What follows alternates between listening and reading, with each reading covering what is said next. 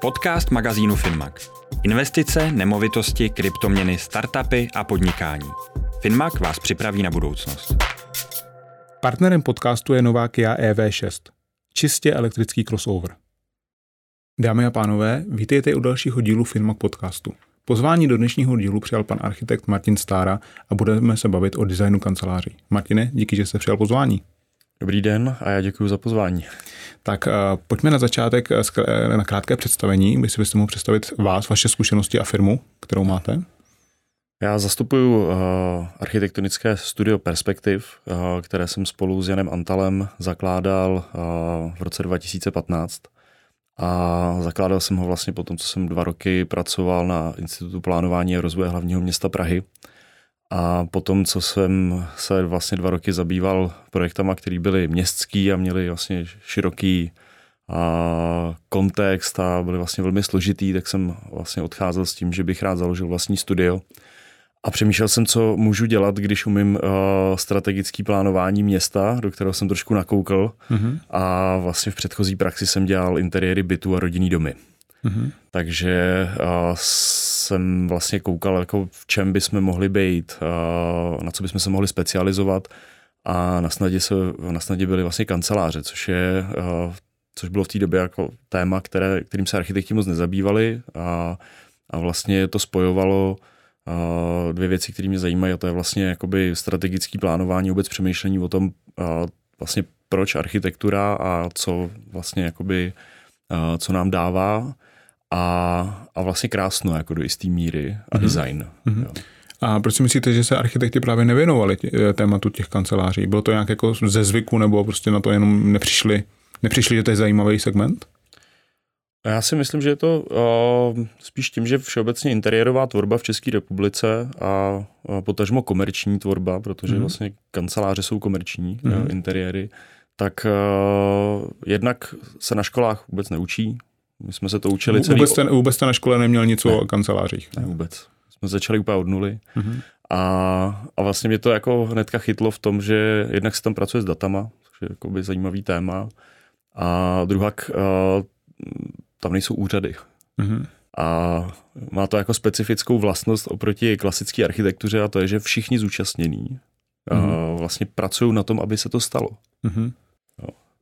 Takže tam není takový ten jako boj s úřady mm-hmm. všeobecně, nebo s normama vlastně na úrovni třeba nějakých odstupových vzdáleností, máte prostě dvě betonové desky a mezi mm. ně uh, máte jasně daný hranice, máte jasně daný termíny mm. a uh, jenom na vás, co se vám uh, vlastně v tom čase, který na to máte k dispozici a v penězích, který na to máte, tak vlastně povede. Mm. Mm. Podle toho, co jste říkal, tak jste absolvoval poměrně širokou, široký spektrum zkušeností od plánování městských věcí až vlastně po, kance, po kanceláře. Pojďme teda k tématu těch kanceláří. Jsou vůbec kanceláře dneska potřeba, s tím, že se dělá víc a víc, tak jako vzdáleně ten home office, co si o to myslíte? Já si myslím, že to je nejdůležitější otázka, kterou by si každá firma měla položit. Vlastně k čemu kanceláře slouží.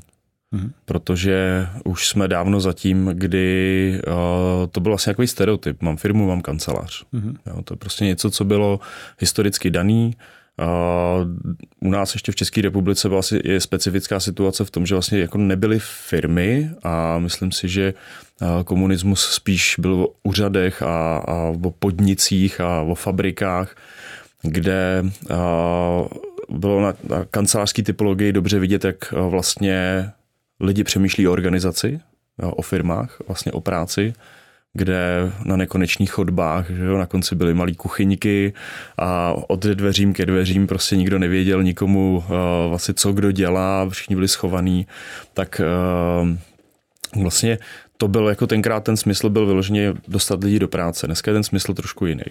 Mm-hmm. Jo, a myslím si, že je hrozně důležitý, když uh, vlastně kanceláře, jako když mám firmu a o kancelářích přemýšlím, tak uh, mi musí být jasný vlastně, co od nich očekávám. Mm-hmm.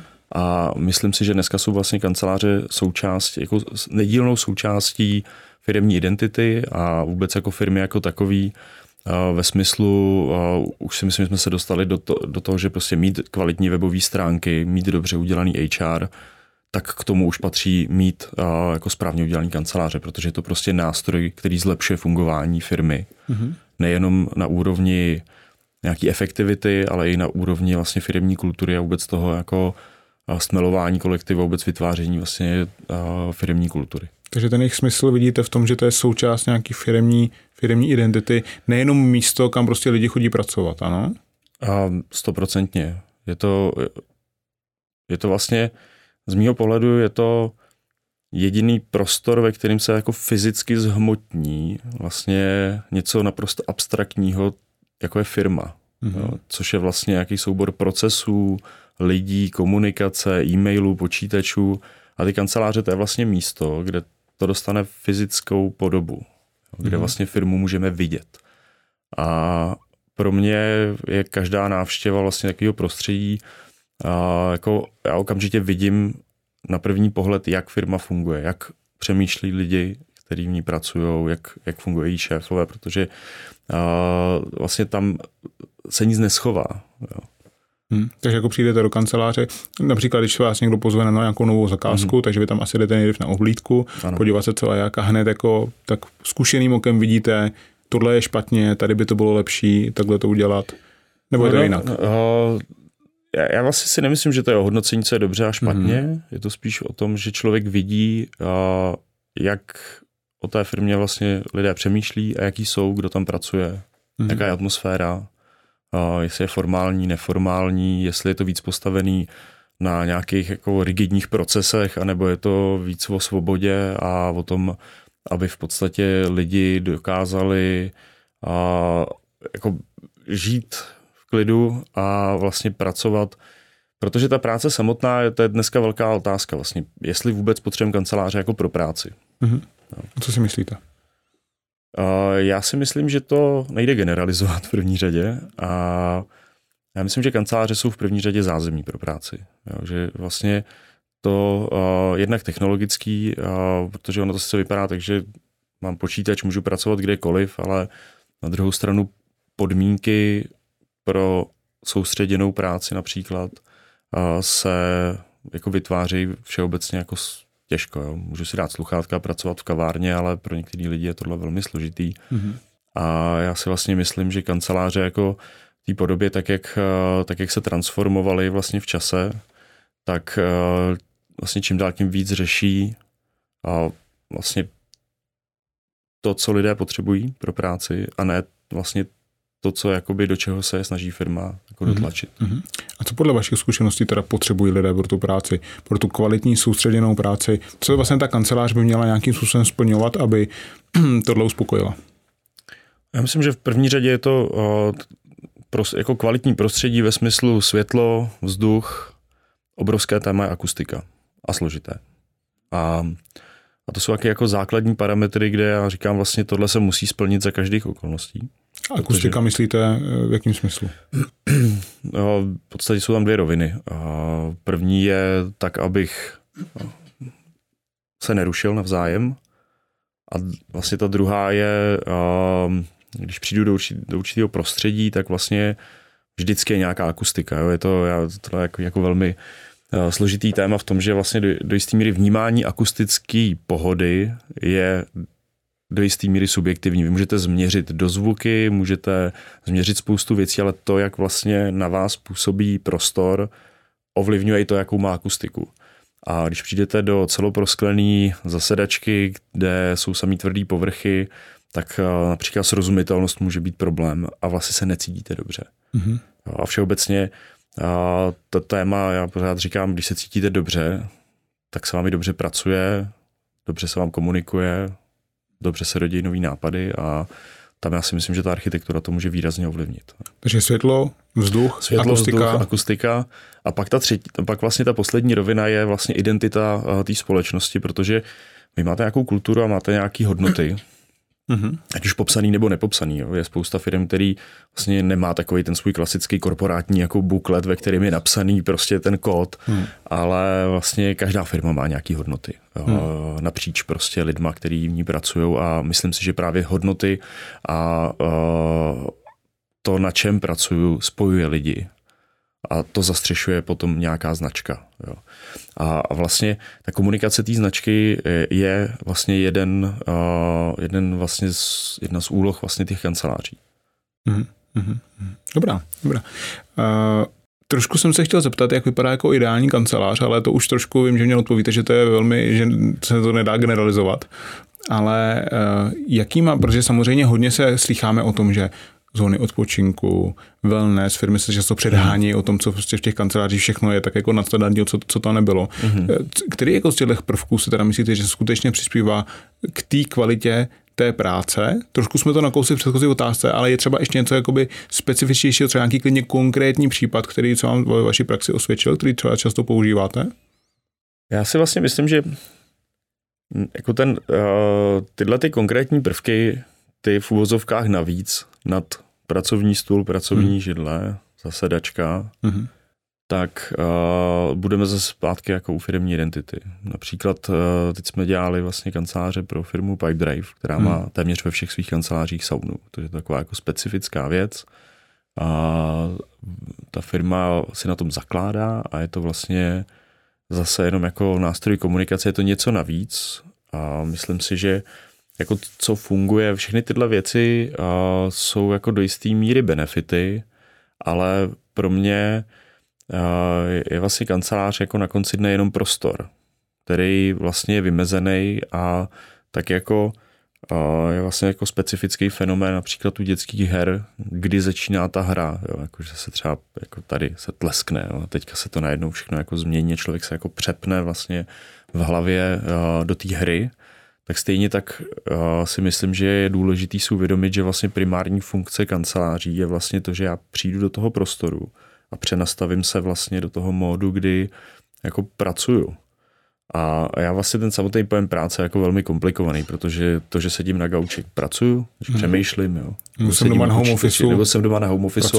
Tam já, si, tam já právě myslím, že jako velmi složitý téma tohohle toho přepínání, jako kde jsem doma, jsem v práci a samozřejmě téma takzvaného work-life balance, eh, jako eh, rovnováha mezi prací a a vlastně každodenním životem mozek prostě potřebuje přepínat. Jo.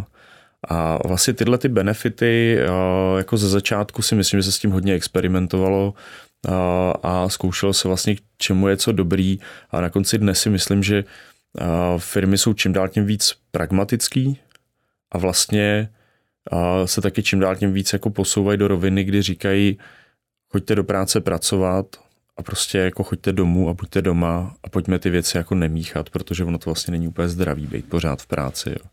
Žijeme v době, kdy a, se extrémně adorují jako úspěchy lidí, a, nejmenovaný politik, ten pořád jenom pracuje, pracuje, pracuje a z mého pohledu je to až jako chorobným, že tohle přece takhle přece nechceme prožít život. Jo. Hmm, hmm. A, a právě proto si myslím, že eh, vůbec existuje ta typologie kanceláří, právě proto, abych mohl být v kanceláři a pak být doma. A myslím, že to rozdělení je strašně důležitý. A tyhle ty benefity, eh, je to, je to vlastně fajn to tam mít. Eh, od určitých velikostí má třeba smysl mít i posilovnu, protože prostě je to něco, co můžu používat, ale já si vlastně myslím, že i pro nějakou jako pestrost města přece není úplně dobře, aby nějaký jeden prostor akumuloval vlastně všechny tyhle ty funkce a člověk se dostával jak kdyby do nějaký kosmické stanice a tam by v podstatě mohl žít celý svůj život, ale o tom to přece být nemá. Takže co funguje, co nefunguje, já si myslím, že se s tím stále experimentuje, jako vlastně kanceláře, který jsme realizovali, měli různé benefity a zase to vychází obrovsky z firmní kultury. Já si myslím, že vlastně to, ten důležitý pojem je autenticita. A když jsme dělali STRV, tak vlastně kluci byli fanoušci do crossfitu a jejich zadání mělo asi v třetím bodě gym. No. Jo, a ten gym prostě jede, funguje, používá se, protože vlastně ty lidi tam jako opravdu tím žijou. Pak jsou firmy, které někde slyšeli, že je dobrý mít jako gym v kanceláři a používá se třeba jako sklad na papíry. Jo. Jo, a vlastně to, to jako, jestli, jestli ten benefit funguje nebo nefunguje, tak to je vlastně otázka jakoby zase znovu firmní identity, kultury a já se vlastně spíš, než že bychom se snažili jako vařit univerzální polívku, tak zase se snažíme pochopit vlastně, kdo proti nám sedí a jaký má reální potřeby a na to jako navrhnout ty prostory. Mm-hmm. Takže když je tam vlastně důležitý ten předěl, pracuju, nepracuju. Mm-hmm. To znamená taková ta tendence těch kanceláří, prostě mít tam i ty odpočívací místnosti a tak, aby to nahrazovalo v podstatě takový ten domov, říkáte, že teda jako moc dobrá. Ne, ne, nepřispívá prostě ty produktivitě těch lidí za stolik, jak se myslelo třeba. Všechny prostory v kanceláři slouží práci. To, že si člověk občas potřebuje, jako to, že by člověk měl nějakým způsobem měnit během dne prostory, prostě je zase o nějaký diverzitě a o tom, že to je prostě zdraví. Mm. Stejně tak eh, jako říkalo se, že sezení je nový kouření. Mm. A, a vlastně třeba výrobci židlí a dělají židle, na kterých se můžete hýbat. Jo. Mm. Prostě jako mají pružní záda, jo, tak to je vlastně stejný i s těma prostorama. Jo. Že vlastně to, že během dne změním prostředí, mě dává nějaký stimuly a, a vlastně nemám jako je to prostě upřímně řečeno zdravější. Takže to není jako Uh, prostory pro relaxaci, já to vlastně celý vnímám jenom jako z hlediska různorodosti. Jo, tam, tam jako nejde o to relaxovat v práci. Většina jako třeba byly uh, jako situace, kdy se bavíme s firmami, který přijdou a říkají, a tyhle ty vaše odpočinkové zóny, to nám tady nekreslete, jo, my tady pracujeme. Mm, jo. jo. ale na konci dne prostě zasedačka, ve který je gauč, kam si můžu jít sednout, je třeba pro HR, je prostě pro pohovory, aby se lidi cítili pohodlně, komfortně, neformálně aby vlastně se uvolnili a, a byli jako svoji a netvá, ne, nepracovali vlastně jako nebo nepřetvařovali se, tak, eh, tak, zas, tak si to jako velmi důležitý vlastně tu bohatost do té kanceláře dostat. Jasné, jasné. Mhm. A stává se vám, že často ty firmy za váma přijdou a že jako přesně vědějí, co chtějí a vy jim to třeba trošku rozmlouváte, nebo je to spíš jako, že na vás řeknou, tak nám to nějak navrhněte? Mm, jako přesně vědět, ono je, to, ono je to vlastně složitý. My jsme už, my jsme vlastně po těch pěti letech, co děláme kanceláře, my jsme jich navrhli nějakých 130 tisíc metrů čtverečních, když to číslo vidím, tak myslím, že 80 tisíc metrů čtverečních je Václavák. Jo. Takže to se blíží, blížíme se k druhému Václaváku. Jo. Hmm. A když se to člověk představí, tak je to úplně neuvěřitelné. A, a vlastně se tam jako spousta věcí opakuje. A každá kancelář přináší nějakou novou výzvu, protože třeba například saunu jsme dělali teda jenom jednou, ale vlastně jako když uh, se tady pořád bavíme o kancelářích, ale to, co my reálně děláme, tak my navrhujeme tak trochu kavárny, tak trochu uh, obýváky, tak trochu uh, vlastně prostory, třeba bary. Jsme v x kancelářích jsme dělali pípu, umíme, no. umíme jako, víme, co to znamená, není to vůbec jednoduchý, mimochodem v kancelářském prostředí mít pípu. A uh, vlastně jako z, právě jak člověk říká kanceláře, kanceláře, kanceláře, tak to vypadá jako obrovská rutina, ale ve skutečnosti je každý ten projekt jako velká výzva. A to rozmluvání asi naopak myslím, že my inspirujeme. Vlastně za náma samozřejmě přirozeně jako e, práce, kterou, která za náma je, tak e, nějakým způsobem jako láká klienty i tím, že my tak jako přirozeně vlastně rostem začínali jsme, sice jsme měli teda štěstí, vlastně první kanceláře, co jsme dělali, měli 5000 metrů, ale pak se to tak jako zmenšilo a dělali jsme malinkatý e, prostory, třeba kolem 500 metrů pro 30 lidí. A teďka vlastně největší projekt, který děláme, tak má 12 000 metrů je v Berlíně a je to jako velmi specifický. A tím, že třeba jsme v Berlíně, tak řešíme jako modlitebny, jo. protože no protože prostě ta kultura je tam úplně jiná a bere se to velmi vážně. A to je třeba něco, co jsme v Česku nikdy neřešili. Jo, a, a vlastně s každým tím projektem, proto já, já vlastně Uh, jsem rád, že si držíme jakoby něco velmi uh, úzce specializovaného, protože když vidím návrhy kanceláří i naše, vlastně ty, jako když jsme začínali před těma pěti lety, tak teprve zkušenost má člověk jako přijde na tu vlastně jako ergonomick, na ten ergonomický detail, který vlastně bez zkušeností jako nemá moc šanci uh, jako navrhnout. Takže uh, spíš než, že bychom rozmluvali, asi, asi určitě jsme se potkali s něčím, kde jsme něco klientovi rozmluvili. Hmm. A myslím si, že jsme jako v, do jisté míry uh, si docela jistý vlastně tou typologií, tak jak ji děláme. Ale spíš si myslím, že to zadání obohacujeme a samozřejmě součástí té práce je na začátku jako velmi pečlivě a do detailů vlastně prostudovat, co ta firma dělá, jaký tam pracují lidi a, a vlastně spíš jim ukázat, jako je samotný třeba v jiném úhlu pohledu, než jak oni sami sebe vnímají. Mm-hmm. A posunout to vnímání toho, jak by mohl ten prostor fungovat někam dál. Takže vlastně tu kancelář vy uspůsobujete podle té firmy a ne jenom tady tenhle prostor je vhodný, aby tam bylo tohle, tohle a ta firma si na to musí zvyknout. Je to vždycky naopak. A my jsme to tak nikdy nedělali. Specifický jsou kovorky, protože mm-hmm. tam vlastně neexistuje konkrétní klient, to je víc typologie, která je postavená na nějakým systému.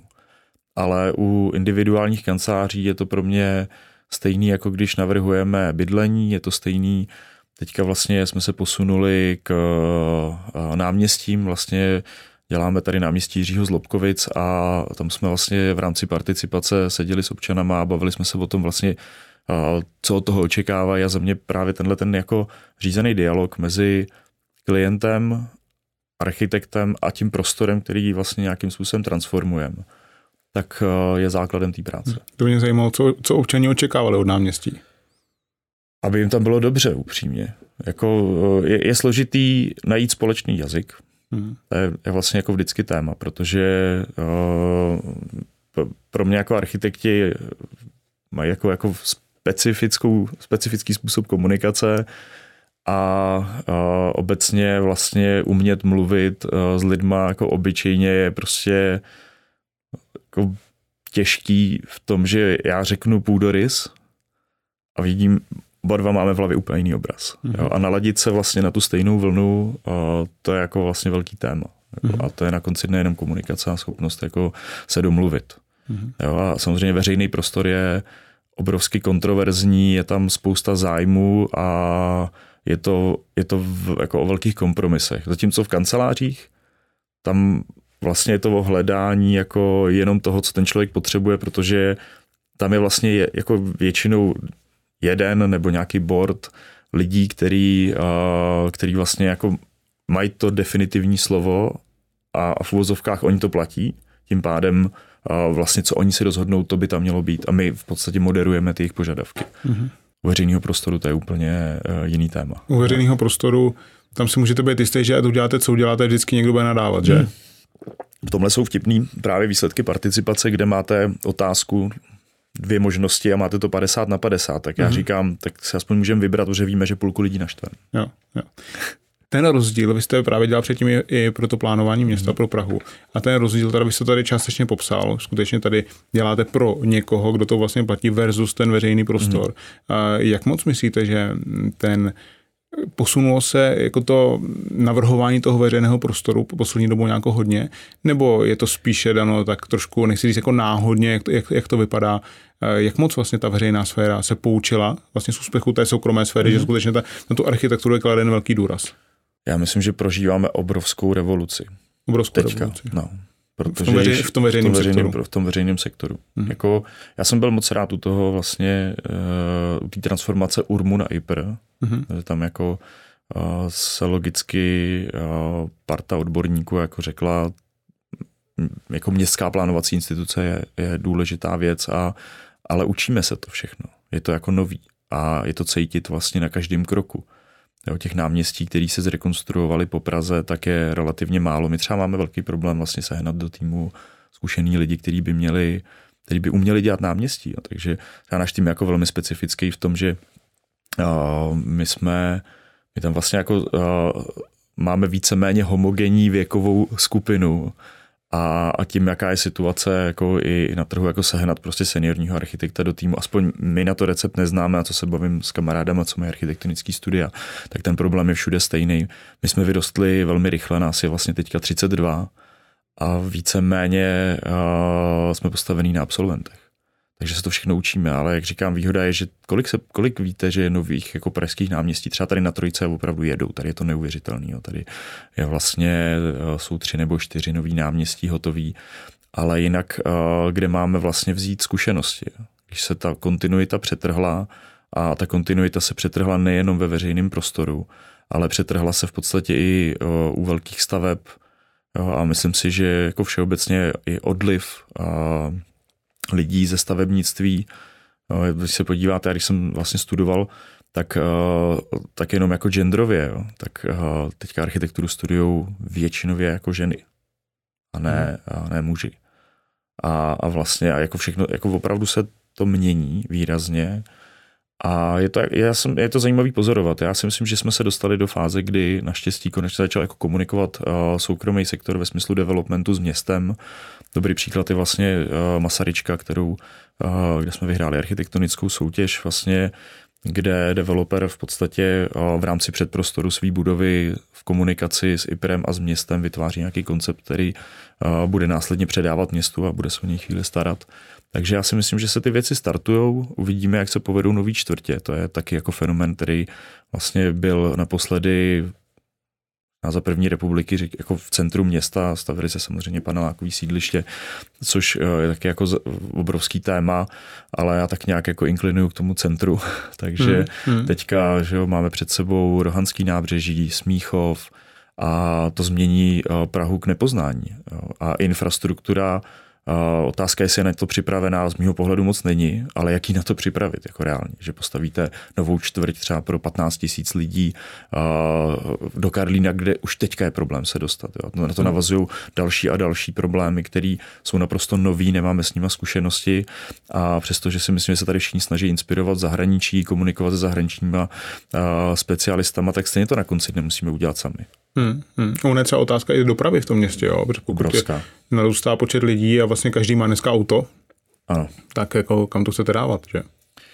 No, jako máme před sebou uh, spousty výzev, jako společensky a, a myslím, že jako uh, některé věci prostě nejdou změnit jako tvrdě. Jo. Je úplně fascinující, když si představíte, jakým způsobem to město bylo navržené, například Davice, hmm. v jakém kontextu.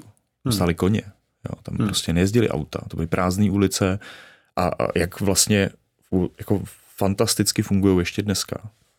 A vemte si, že všechny velké čtvrtě se postavily třeba za 30, za 40 let Vinohrady, právě Vinohrady, Davice, když se podíváte na mapu, jak se vyvíjela Praha, mimochodem doporučuji server dvě Prahy CZ, to je, to je moje jako velká zábava, tam, tam si můžete dát vedle sebe historickou a současnou mapu a oni jsou synchronizovaní a můžete si přepínat postupně, jak to vlastně vycházelo. Ale mi úžasně vidět, jak se to celé vyvíjelo, stavělo a vlastně jak ta, tamhle někde je fragment nějakého statku a oni řešili tyhle obrovský problémy, když vidíte, jak je založená ořechovka, jak jsou tam prostě ty ty lidi měli jako vlastně jako neuvěřitelný přesah, jsou to úžasný kvalitní čtvrtě a, a pak se to najednou všechno zaseklo a stavili jsme jenom panelákový sídliště. A vlastně tady, a ještě jsme se snažili postavit sem, když celý Žižkov měl padnout popelem, tady měli stát paneláky všude. Hmm. Jo, naštěstí se to nestalo a teďka máme šanci s tím městem něco dělat. A jako se, tak, takhle, jak mluvíte, tak jsme se od těch kanceláří dostali k městu. Pro mě je město obrovský fenomén. Jo. A já vlastně, já to říkám, já jsem se dostal z open spaceu do open spaceu. Mm-hmm. a, a vlastně ty kanceláře, jako my jsme navrhovali vždycky vlastně jako na stejných principech. Protože na konci dne jsme jako lidi, takhle jak jsme, tak, tak jako je to, to je jedno, k čemu to slouží. Ta kvalita toho prostoru, to je vlastně práce architekta. Mm-hmm. A jaký vidíte vlastně trendy? Něco do budoucna? Je něco, co už tak jako pozorujete, že se sem třeba do České republiky, třeba ať už ze zahraničí nebo obecně, dostává z hlediska těch kanceláří více a více? Já bych na začátek řekl, že je skvělý, že jsme jako na světový úrovni tady. Máme tady kanceláře, které jsou oceňované mezinárodně a my jsme sami byli nominovaní vlastně s jedníma kancelářema mezi pět vlastně nejlepších světových kanceláří vlastně malé velikosti. Mm-hmm. A, a vlastně stáli jsme jako před porotou uh, s firmama, který byly, byli z Hongkongu, a z New Yorku, z Londýna a byla tam Praha. V tomhle si myslím, že to je jako, jako skvělý. A, takže já si myslím, že kvalitativně jsme tady na tom velmi dobře. Ale vlastně díky tomu, že tady nejsou ty opravdu velký kanceláře, já si osobně myslím, že Češi neví, co to je open space, jo, mm-hmm. jako na rovinu. Protože když člověk se podívá v Londýně na ty tisíce metrů čtverečných nerozdělených ploch, kde jsou jenom stoly a židla, versus tady jako lidi si myslí, že šest lidí v místnosti už je vlastně open space, jo, už je to ruší. Mm-hmm. Takže my máme jako velmi specifický kulturní, jako, eh, jako máme tady jistý kulturní specifika a do toho máme vlastně dobře napsaný hygienický normy, takže se vám vlastně nestane, že byste seděl třeba 20 metrů od fasády někde ve tmě pod světlem, který emituje denní světlo, ale vlastně reálně to vůbec nefunguje. Jako vlastně v Česku je všeobecný standard relativně vysoký, ten nejnižší. No a, a trendy do budoucna, já si myslím, přirozeně se budou redukovat plochy, protože už není potřeba mít tolik dedikovaných pracovišť pro konkrétní lidi.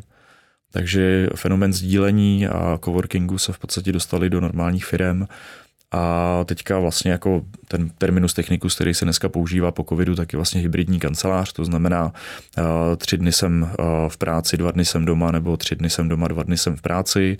Uh, tím pádem mě stačí v podstatě, já nevím, příkladem mám firmu o 100 zaměstnancích a stačí mít prostě 60-70 pracovních míst maximálně, plus nějaký sdílený zóny. To znamená, že místo na práci se začíná redukovat a zbývá právě to místo na nějaký sdílení, na komunikaci, na porady, vlastně na něco, co už jako se, sice se to technologicky obrovsky posunulo, mm-hmm. ale pořád si myslím, že osobní kontakt je jako nenahraditelný.